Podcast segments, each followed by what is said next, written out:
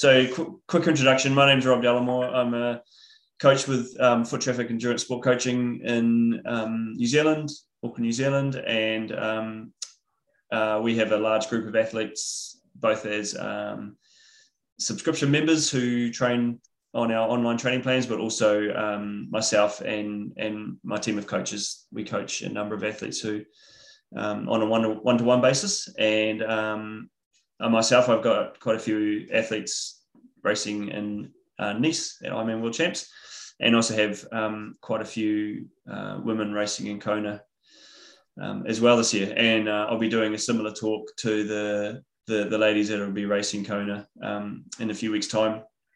So we'll go pretty much be going over the same sort of content.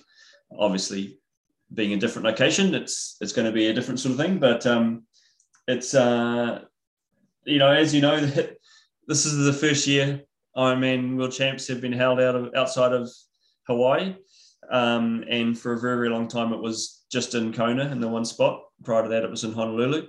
Um, so this is going to be a quite a unique experience uh, for you. And I think looking at some of these names, I'm sure some of you have already raced Ironman World Champs in Kona anyway. So you, you have that experience of what it's like being at a at a large World Championship event. And um, you know, I've I've been to Kona. I've raced it. I've raced it three times. I'm racing again next year.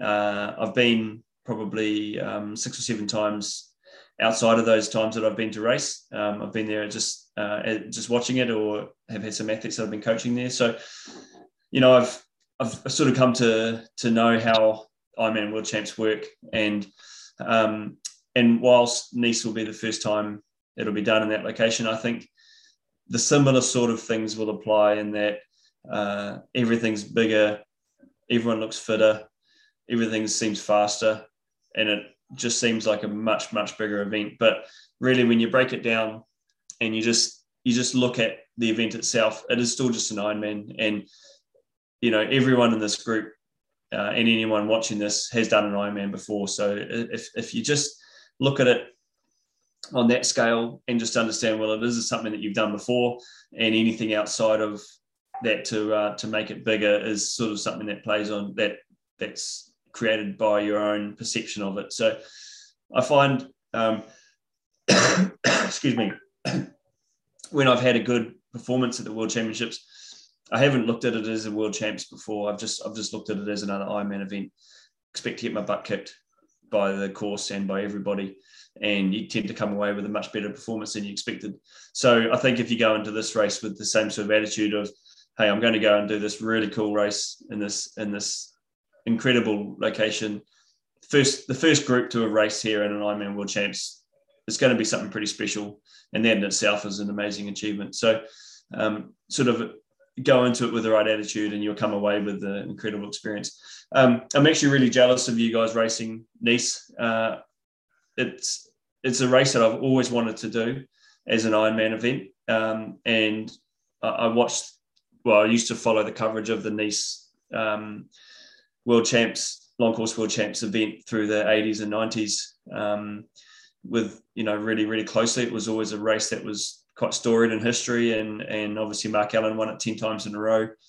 Uh, Rick Wells has won it, who's a good friend of mine. And um, it's just something that, that has always appealed to me that Nice seems like a fantastic place to do an Ironman. So it, it does seem fitting that the Ironman World Champs, um, as it's this new creation, ends up in Nice. I think it just it just makes sense. The only other place I could have seen it happening to some success would probably be Penticton in Canada, um, a similar historic race, similar um, you know large large course that can handle a lot of people. So um, I think Nice is just going to be a fantastic place to race.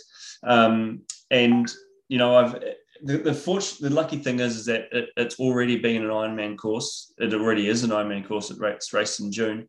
So there actually is history and there is an understanding of how that race operates. It's, it's not like you're going into an event um, completely blind without without any understanding of how it works. So that in itself means that you can sort of go back through some of the um, results from previous years of Ironman France and just see how how the race has played out and and um, and what it's what it's come down to in terms of on the day how the performances have, have, have taken place. And there's been some pretty amazing races there. And in fact, I had a, a good friend of mine raced it um, probably 10 years ago, maybe 15 years ago. And um, I remember he, you know, he'd done plenty of Ironman New Zealand races and he'd been to Hawaii Ironman and he'd, he'd had a, you know, he'd, he'd done a lot of good races. And he'd been Race Challenge Roth and, and he was doing Ironman France and I was really jealous of him. And uh, we remember watching the coverage of it on the, through the app. I don't even think they had live coverage of these events. And I remember he got off the bike in about five hours 20 and this is about the same time that he would ride Ironman New Zealand. So I thought five hours 20, man, that, that must be quite a fast course because that seems doesn't seem any slower than what he would do here. And he ran six hours 20. So they he told me after the race that he just went out way too fast on the bike and he paid the price, paid a horrible price for it. In fact, I think he's he lay down and had to sleep on the beach for for a while during the run. So it sounds like it's a race that if you don't respect it it'll kick your butt. And it's the same with any Ironman, really. You just have to go into it knowing that um, it is going to be a tough course, and um, you just have to be ready to to just suffer. And that's what we do. We love it. We love we love we love a bit of suffering in our races, and that's why we do an Ironman. So um, I uh, I spent some time today reading through the the athlete information guide and um, it's quite funny. I haven't read an athlete information guide properly myself for a long time because I've sort of always done. Um, I've done so many races over the years that you sort of get a bit complacent, and it's it's a bit stupid of, of me to get complacent because I remember at Ironman New Zealand in December, um, uh, there were I made some mistakes during the race, and they were just simple rookie errors that um, had I read the athlete information guide, I probably wouldn't have made those mistakes. So, first things first. Um, excuse me, I recommend everybody downloads that athlete information guide and reads through it themselves. Um, and it was uh, even if it is um, even if you have done multiple Ironmans before, it's going to be really useful. It's really important, and especially in France, um, I found that there were some slightly different things um, in the way um, they operate than in uh, other countries, uh, in particular New Zealand, Australia, and Hawaii. So um, the, the biggest thing, and I think this is this is becoming more and more important in um, in the Ironman races now around the world, which is great. But um, but the first thing that heads up in the athlete guide is um, some instructions from the race referee Jimmy Riccitello and uh, the head race referee. And the big thing that they talk about is um, is the time penalties that can that can occur through either drafting or littering, and um, and and I think they're going to be pretty pretty hard on the littering thing, which is which is obviously a very good thing, um, because triathlon becomes and cycling itself becomes a little bit little bit of a, a, hot topic around that part of the world with the amount of littering that occurs during something like the Tour de France. And Ironman will be no different. So uh, any any time that you're seen to be discarding um, either by mistake or on purpose some litter, um, you will serve a time penalty, five minute time penalty. Um, and even to the point that if you drop a, if a bottle bounces out the back of your seat and you're aware of it um, and you don't do anything about it, I actually think there's a penalty with that. So that's something to be really aware of. Making sure your bottles are tied down or fastened down well in your drink cages. And even if you use a hair tie over the cage and then over the mouthpiece just to hold it in place, just that little extra bit of security. Um, but also the drafting. oh, excuse me. I picked up a little cold when I was in Samoa last week, but also um, the drafting thing is is incredibly important. And um, I'd imagine that with it being quite a hilly course, or some sections being quite hilly, there will be some leniency around those um, those hillier sections. But um, you know, the rolling terrain, the flat rolling terrain, they'll obviously be pushing pretty hard on the drafting. Um, and it's um, it's a five minute stand down penalty, which is standard for Ironman races. Three three blue cards is a disqualification. Um, and a blue card could be either littering or drafting. And then a yellow card is a one minute penalty, which is um, blocking. And the blocking is a really important thing because um, you'll be cycling on the right hand side of the road, which is the opposite to what you've done in New Zealand and Australia. Um, and having raced in, in um, countries where you do ride on the right hand side of the road, it feels quite quite foreign initially and it's something that you sort of start. If you're not careful, you can lose concentration. You can sort of start drifting across to the left a little bit because that's what you're used to. We're used to riding.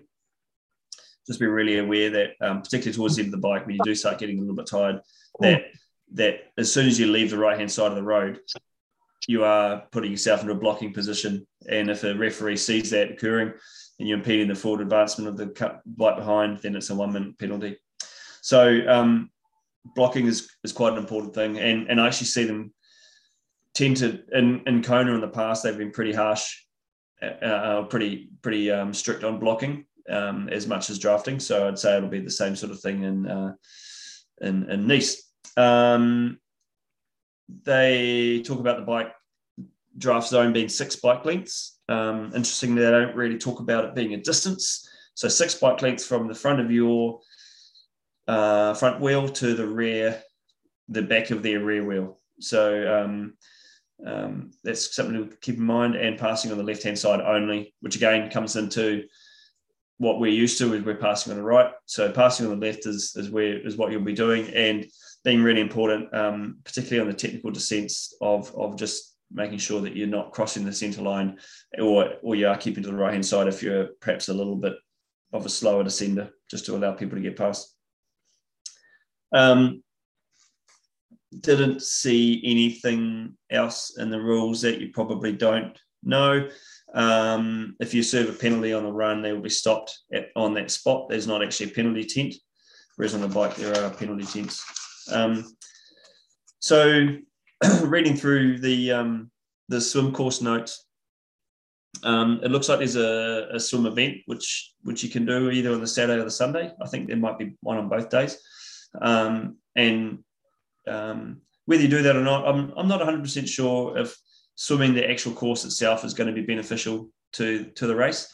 Um, every year in Kona, they have the the swim on the Sunday before the race, a week out, and um, I've never done it myself. I've always looked at it and thought, you know, what what's it what's it going to give me other than um, tired arms and um, maybe a kick to the face, which I don't want. And um, it might even freak me out thinking, geez, it is a bloody long swim, isn't it? So whether you're a confident swimmer, maybe if you're a confident swimmer, it could be worth doing. But if you're not, if you're not a super confident swimmer, I don't see a lot of need to, to actually go out and swim the course in the week before the race.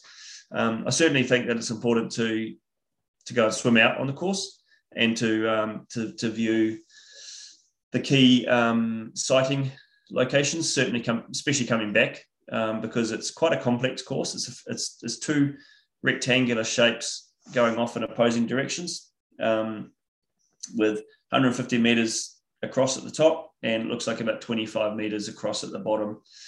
Um, and I think it's going to be really important to visualize coming back towards the beach what where your landmarks are. Um, it did I did read that you're only allowed to swim 300 meters out from the shore in race week, which you know that's not a huge amount. So whether they will change that or not in the core uh, in, in, race week.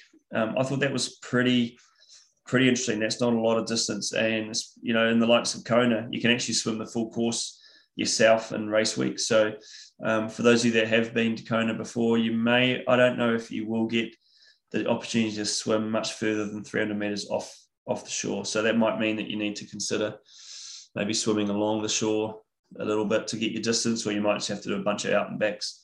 Um, but yeah, just keep an eye out for that. Um, check in registration for athletes is Wednesday to Friday. There's no Saturday registration or athlete check-in, which is interesting to remember. I think in I think in Kona and certainly in previous and in other Ironman events, you can still register on the Saturday. So they obviously want everybody there on Friday, no later, to uh, to, to, to check yourself in. And just this their standard process of photo ID, um, use the QR code that you have in your email, bring that with you, and also um, your valid triathlon license info. Um, and I know a lot of people have been commenting on the need for the medical information to be uploaded to that website. So make sure that's also uploaded prior to registration because they don't take um, any of that medical information while you're at the at the event. And um, that's just a typical Europe thing. Um, something I've found with other races I've done either in Switzerland uh, or maybe even Germany, where um, you do have to provide quite a lot of medical information.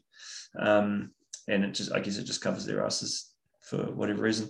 Um, welcome banquet and briefing is on the Friday, 6 to 8.45 p.m. Obviously, uh, I, I, always encourage people to go to the welcome banquet. I, I, always think it's a cool, it's a cool thing to be part of. You're there, you're there for as much of an experience as you are for for an event. So um, if you are going to go, just make sure you get a bit of sleep during the day, so you're not you're not really tired by the time you get home because it is quite late finishing 8:45 p.m.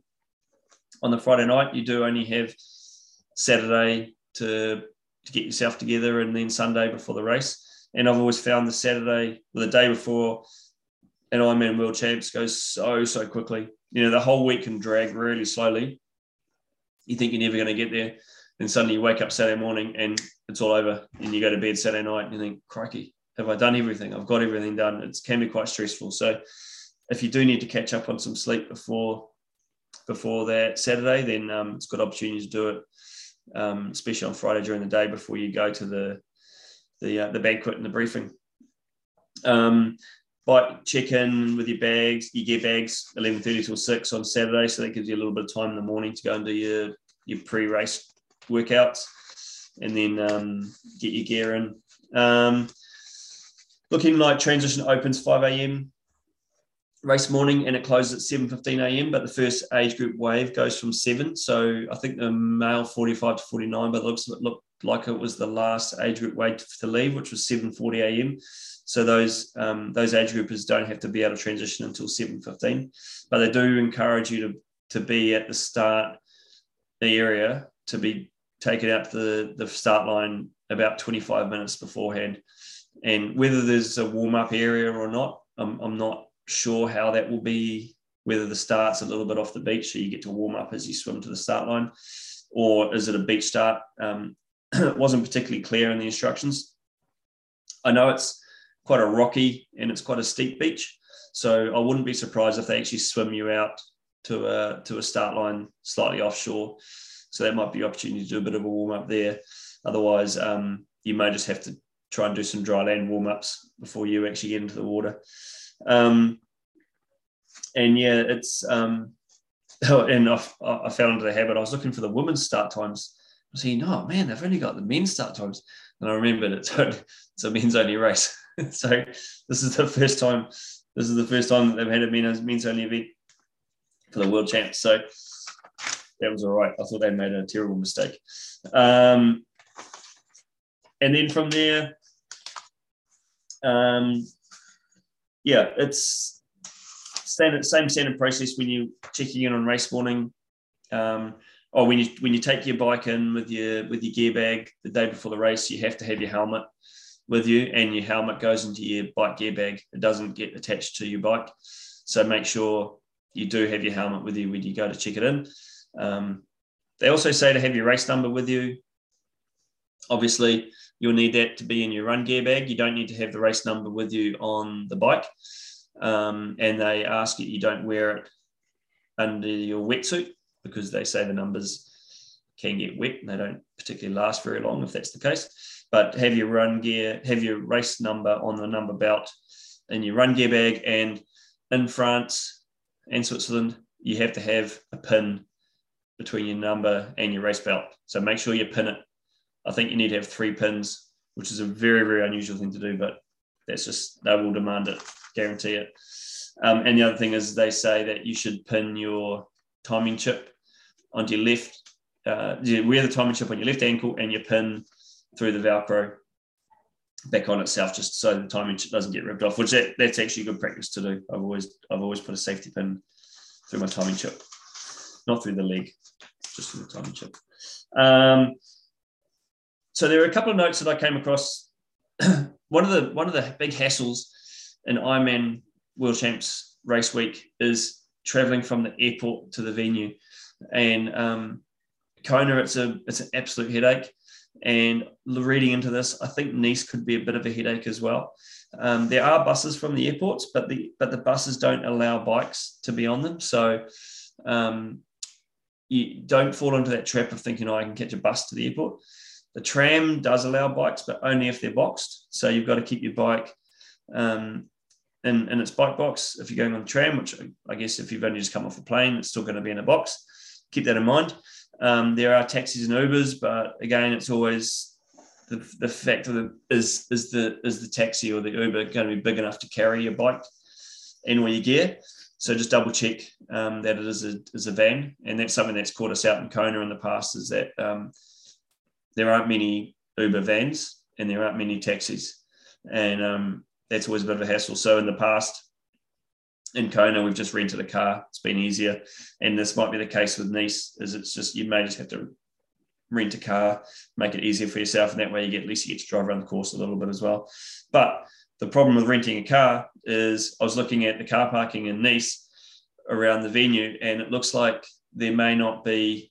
Well, there's quite a few opportunities for car parking, but you'll still need to have a parking ticket, um, and I think looks like there's a day a day ticket as well, which is quite um, which can be quite expensive. But you need to you need to make sure that you've got that um, uh, you've got that sorted out because you don't want to get back and have a ticket. You don't want the gendarme to be ticketing your car when you've been doing an Ironman. Um, question from Martin: Do I think wetsuit? You think we'll have a wetsuit option?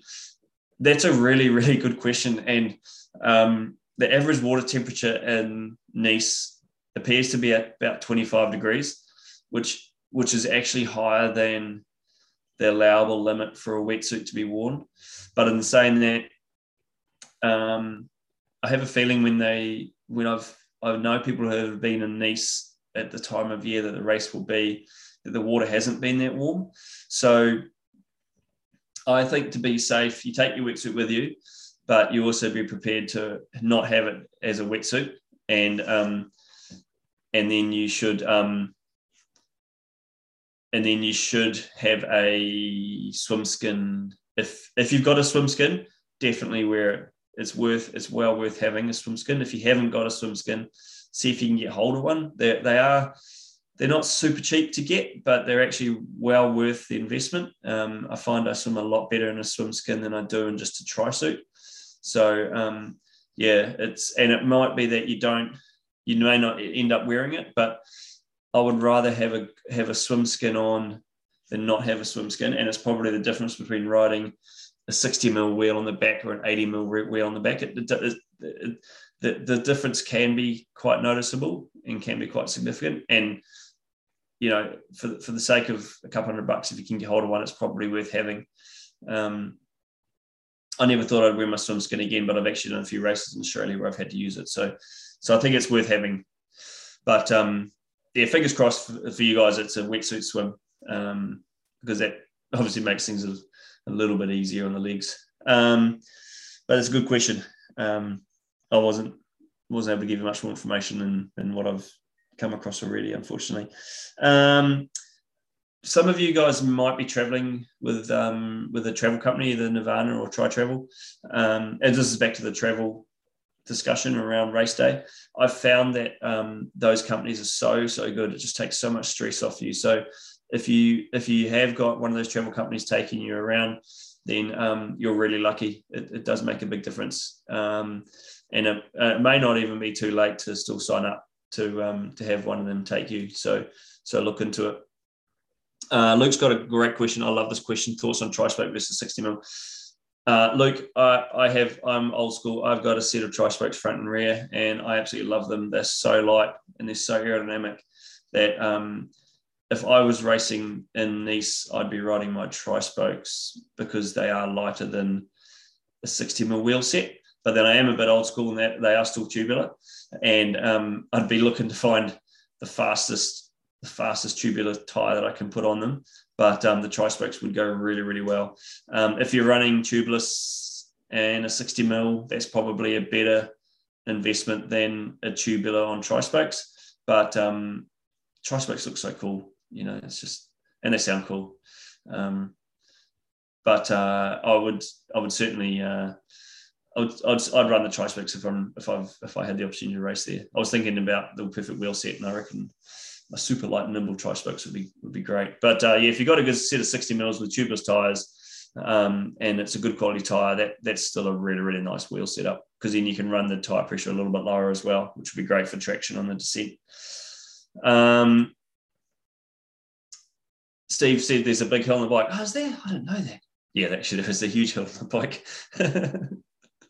um, yes, I I agree. I think it's going to be an hour for a lot of people, and the question is, um, um, my thoughts on calories or oh, thoughts on nutrition on the bike. I I think that you are needing you're going to have to preload early in the bike um, immediately out of the water. You're going to have to take more in than you probably would do in a normal Ironman because, like you say, that hour, uh, which could be near, which could be between sweet sweet spot and threshold for some people, um, is going to be pretty taxing on the body. And um, even though you get to the top of it, 1100 meters or wherever it is there's still some undulations over the top, which is going to be really hard to fuel. So I think the first hour and a half of that bike will define how the rest of the day is played out for you. So if you don't take the time to fuel and and get get appropriate gearing on your bike as well, so running a gearing that allows you to, to keep the torque lower through your legs as you climb in the hills, I think that's going to be quite important. So um, gear ratios, you might be running a 34 28 or 36 28 um, 3630 just something to keep that spinning going. So while you are spinning and you're not overloading your legs, you're able to still keep fueling, keep chucking the calories in, keep, you know, keep keep putting in more more than you would normally do on the flat. But then if you're working too hard, it is actually very difficult to to get those calories in. So it's going to be a fine balancing act. But I think I think the hills pitch up in sections. So there might be like 10% for a couple hundred meters, but then I think it flattens out a lot in, in other areas. You're still climbing, but the, the gradient eases off a little bit. So you might actually find that those opportunities come about and then you can um, you can chuck some fuel on at the same time. And looking at the aid stations, um, they seem to come about every 15 to 20 kilometers, um, which should mean that you'll probably get a couple of aid stations on that climb. And I imagine they'll probably have those at a slightly flatter section as well. So maybe maybe making that Maurten move will be getting a couple more Maurten gels into you um, when you get those opportunities on those those flatter sections. Um, and yeah, Martin, you ask a really good question: TT bike or road bike? Um, I've had this discussion with a couple of my athletes, and um, uh, in their case, I've told them to go for the bike that's got disc brakes on them so for one of them, his, he's got a specialized shiv that doesn't have disc brakes. It's an older shiv. He's got a Cannondale road bike, which has got disc brakes. Told him to take the, the road bike because it has discs. And um, he's a slightly older athlete as well. So he, he doesn't really worry too much about getting super aero on the front. And I think for him, it's actually going to work really, really nicely. I've got another athlete who rides a, um, uh, a BMC with rim brakes in his road bike and disc brakes on his tri bike, his BMC tri bike. And I've told him to take his tri bike because, again, I think disc brakes on that descent is going to be um, is going to be really nice. So if you've got that decision to make between the TT bike and the road bike, one of them has disc, one of them doesn't. I'd probably go for the disc brake equipped bike. If neither of them have disc brakes and you're on rim brakes for both of them, I still think that I can climb on my TT bike, my Shiv, which is an older model Shiv, so they're lighter than the newer ones. I still think that that climbs just as well as a road bike. And um, descending, I seem to be able to go down pretty well on it. So I'd probably still ride my Shiv on that course. Um, and also the fact that the position is still suited to allow you to run off the bike well. What I don't really like seeing is people riding a road bike where they're really flexed through the hip um, and they're loading up their quads or their hip flexors a lot more because of the position of the and the geometry of the bike.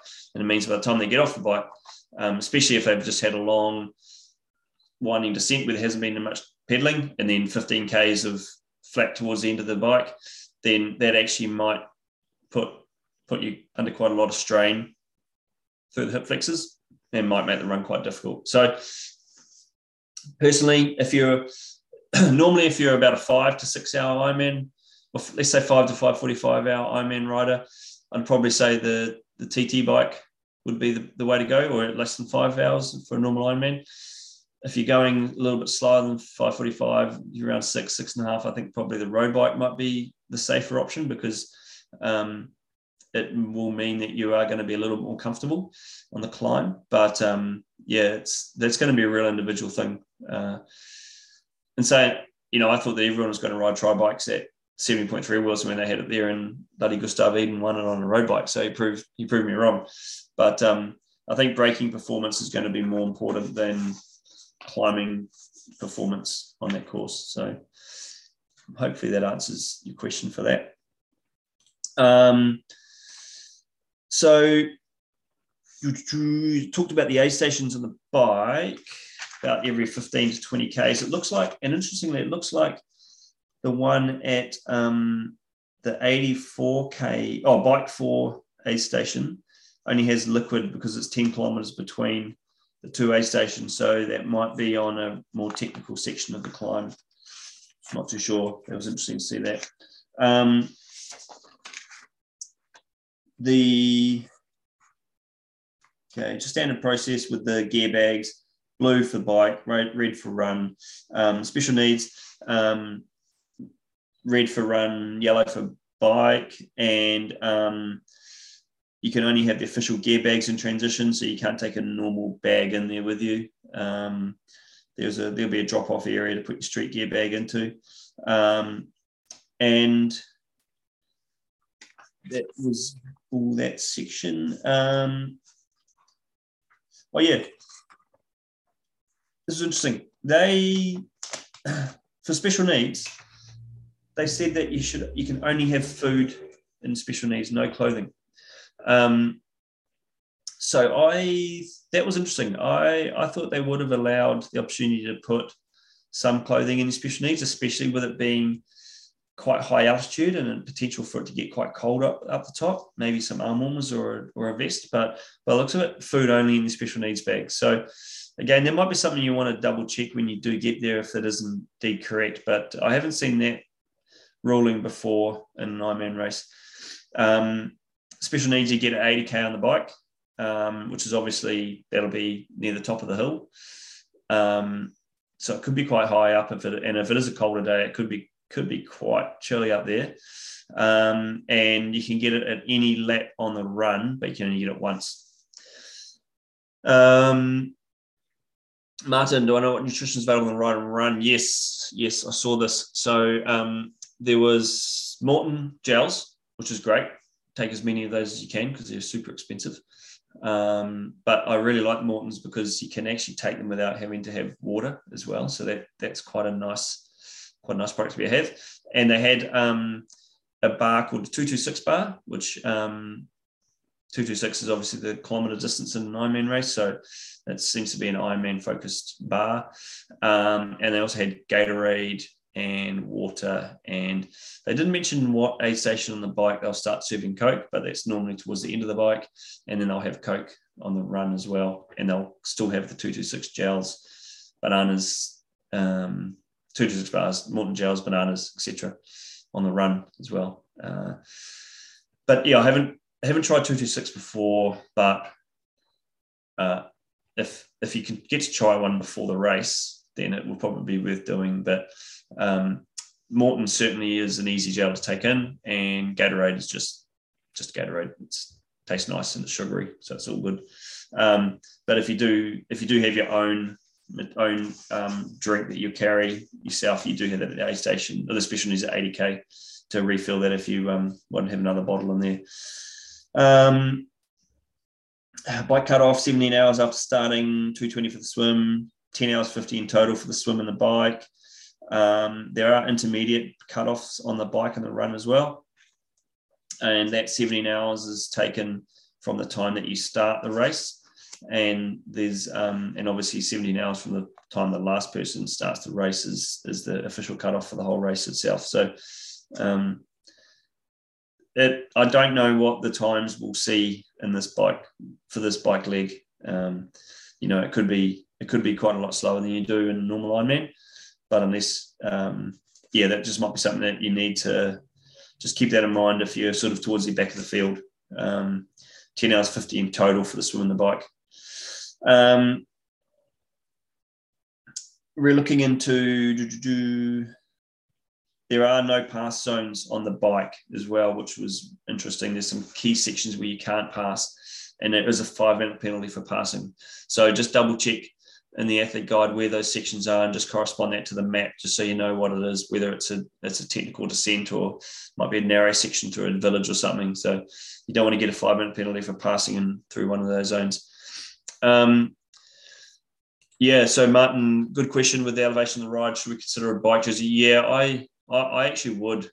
Um, you you might find that you get quite warm in the climb but um, one thing about the the hills around France, especially around that coastal area, is it is they do attract quite a lot of rain, and it doesn't take much for um, the temperature to drop if the rain does fall and it is the winds coming from the wrong direction. So um, I, I, would, whether you have them on or whether I would take an arm warm, I would take arm warmers with me and maybe maybe um, pull them up um, or pull them up just to my wrist. And then if I need to pull them up my arm, you can do that as you go through the ride. I think that's if, if the forecast looks like it's going to be quite cold at the top, then it might be worth doing.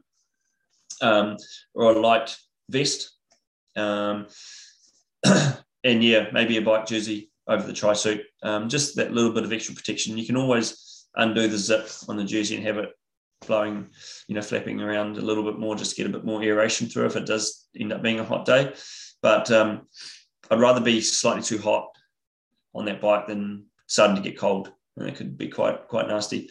If you do get an opportunity to drive over the course in the week before the race, maybe get out on some of those um, higher sections where it's a bit more exposed and just get a feel for what the wind is like and if it feels like it's it could be a little bit cooler.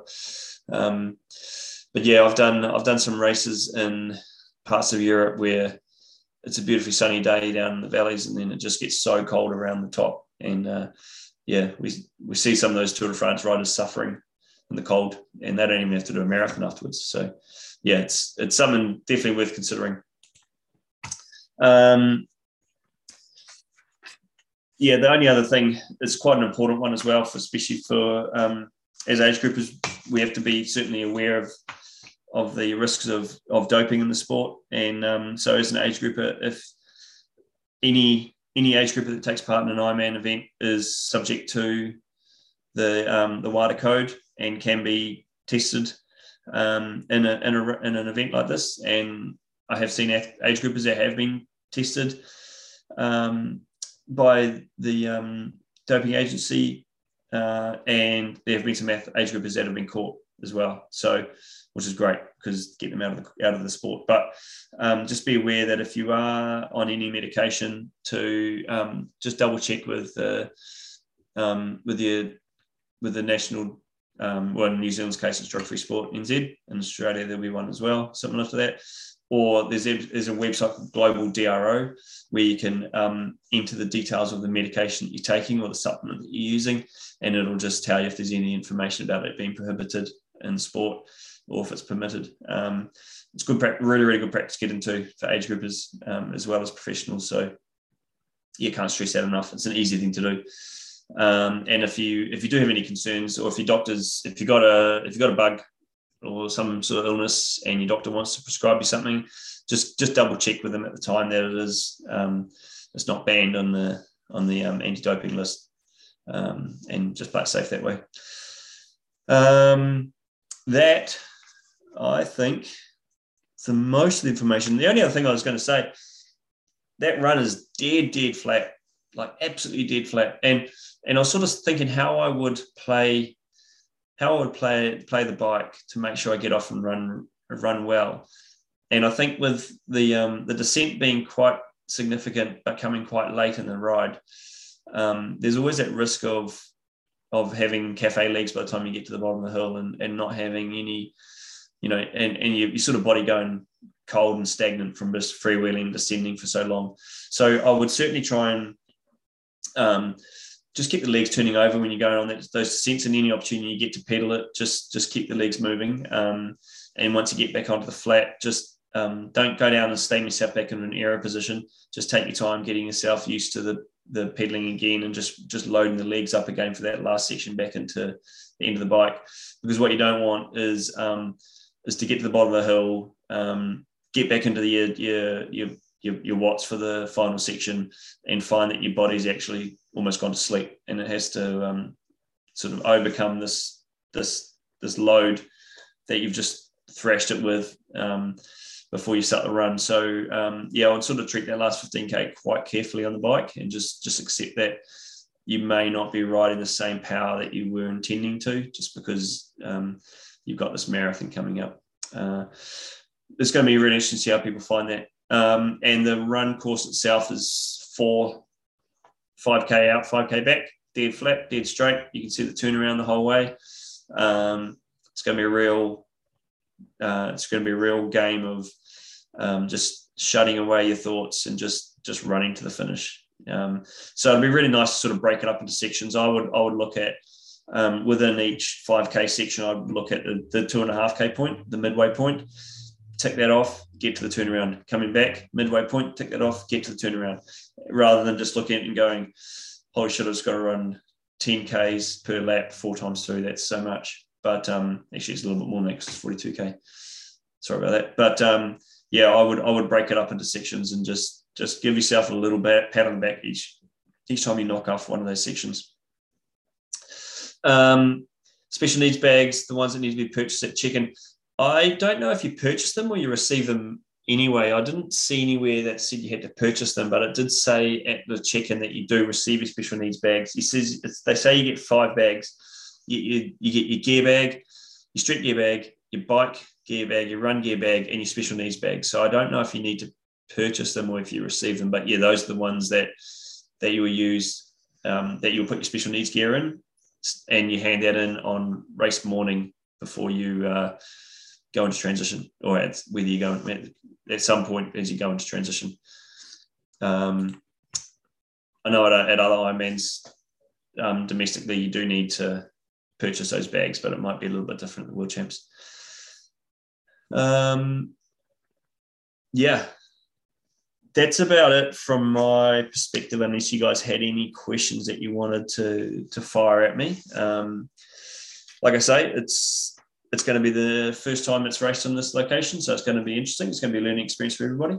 But um, I'm super jealous that I'm not doing that one. So uh, I think you guys are lucky, lucky you get to do it.